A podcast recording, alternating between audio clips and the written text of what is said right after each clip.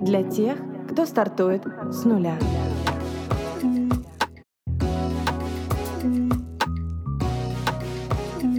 С нуля. Привет, меня зовут Алиса, я основатель бренд-агентства Тую. Здесь мы говорим о брендинге, людях и предпринимательстве. Кто стоит за созданием бизнеса и как эти люди масштабируют свои проекты. Поехали! Друзья, всем привет! Выпуск третьего сезона получается немного рандомным.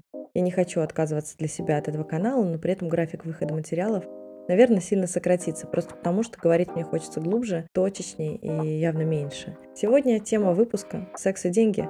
Обе темы довольно табуированы в обществе, все мы хотим денег и все мы хотим секса, но при этом говорить об этих вещах могут далеко не все. Какой-то флер неприличности окутывает две эти истории, хотя, казалось бы, хочу сразу сделать важную пометку. Говоря про секс дальше, я имею в виду внутреннее состояние, а не мастурбацию об другого человека. Это про чувственность, манкость, энергию жизни внутри, жадное желание познать больше. Но что интересно, тут произошла подмена понятий. Мы гонимся за деньгами, хотя хотим безопасности, за сексом, когда непонятно, что с отношениями отношениями, но сильно забываем, что деньги и секс – это следствие. Первопричина всегда в другом. Недавно я консультировала тета-практика по маркетингу, естественно, и она мне сказала интересную вещь. И секс, и деньги – это всегда про отношения. Получается, по сути, дело не в деньгах, а в том, как мы умеем смотреть в коммуникацию. И с людьми в целом, и с этими процессами в частности. Знаете, бывает, что ты встречаешь людей, которые открыто смотрят в глаза и не боятся говорить честно. А бывает, что люди взгляд в пол прячут, стесняются и хихикают. Здесь вот так же психологии и телесно-ориентированной терапии две эти темы очень связаны между собой. Считается, что из-за секса и за деньги отвечает один тип энергии. Фрейд называл ее либидозной. И все это связано с позволением себе получать удовольствие, с наличием взрослой позиции по жизни и готовностью брать ответственность, потому что у детей не бывает ни секса, ни больших денег. В духовных практиках индуизма говорится о том, что в нашем теле есть два энергетических центра, две чакры – Муладхара и Сватхистана. Первая отвечает за материальное благополучие, умение крепко стоять на ногах и материализацию желаний. Вторая – за сексуальность. Но не только с точки зрения физического влечения, она больше связана с умением чего-то желать и получать от этого удовольствие. И обе чакры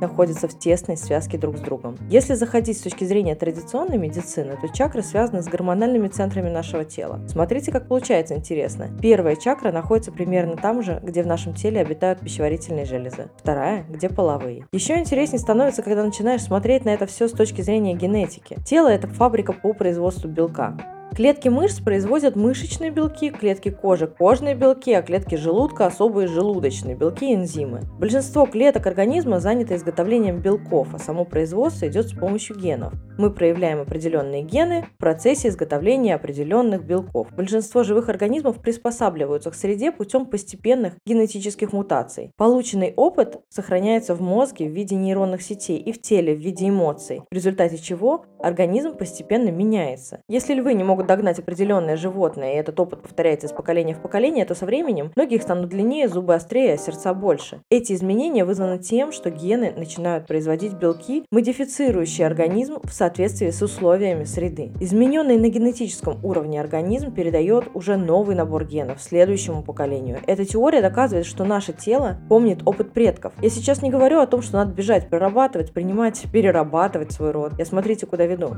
Возьмем хотя бы последние 120 лет. Считается, что одно поколение это 20-25 лет. Итого 5 поколений, которые пережили революции, войны, развал страны, ну и дальше уже то, что переживаем мы. Естественно, все это сказалось на нас, на наших телах и на нашем подсознании сознании. Все эти установки, которые выкорчевывают из нас психологи, коучи и тета-практики, это результат не только воспитания и культурного контекста, но и генетики. Что мы имеем сейчас? Получается, что в процессе эволюции где-то что-то сломалось, и начался ряд трансформаций в понятиях и поведенческих моделях. У нас меняется модель отношений, трансформируются ценности и взгляды, мы разучились расслабляться, испытывать удовольствие, и гедонизм становится чем-то на богатом. В мире достигаторства нам элементарно некогда ощутить в теле свои состояния.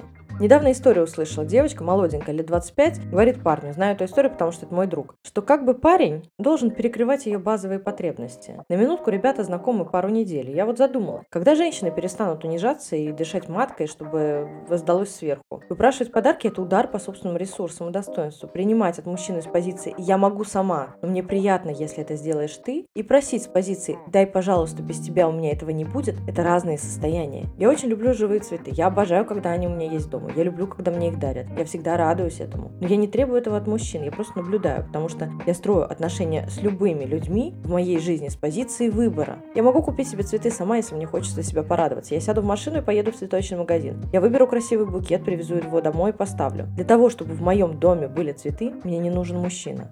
Но если мужчина умеет дарить красивые цветы и делает это как надо, тут женщины меня поймут, это будет огромным плюсом.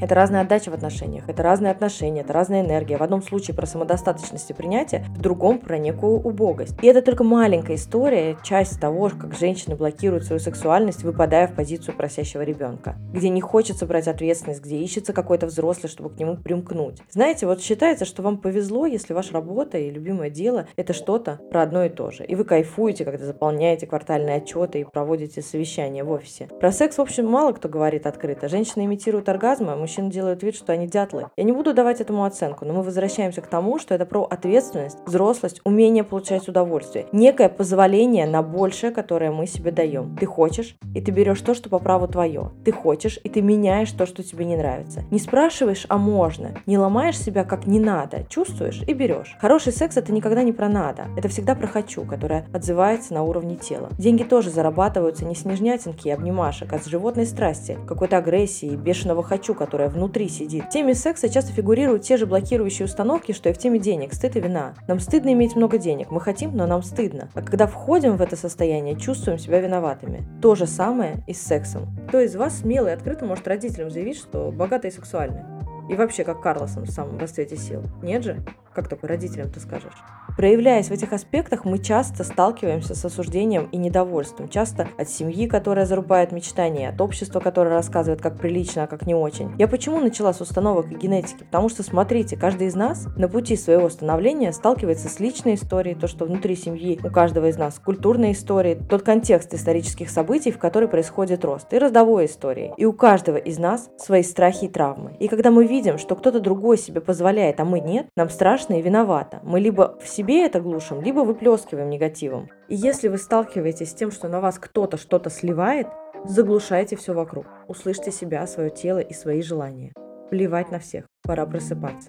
Поэтому, друзья, раскачивайте либидо, ищите любимое дело и получайте удовольствие. И давайте делать полезное вместе. Делиться информацией. Ну и услышимся. Пока-пока.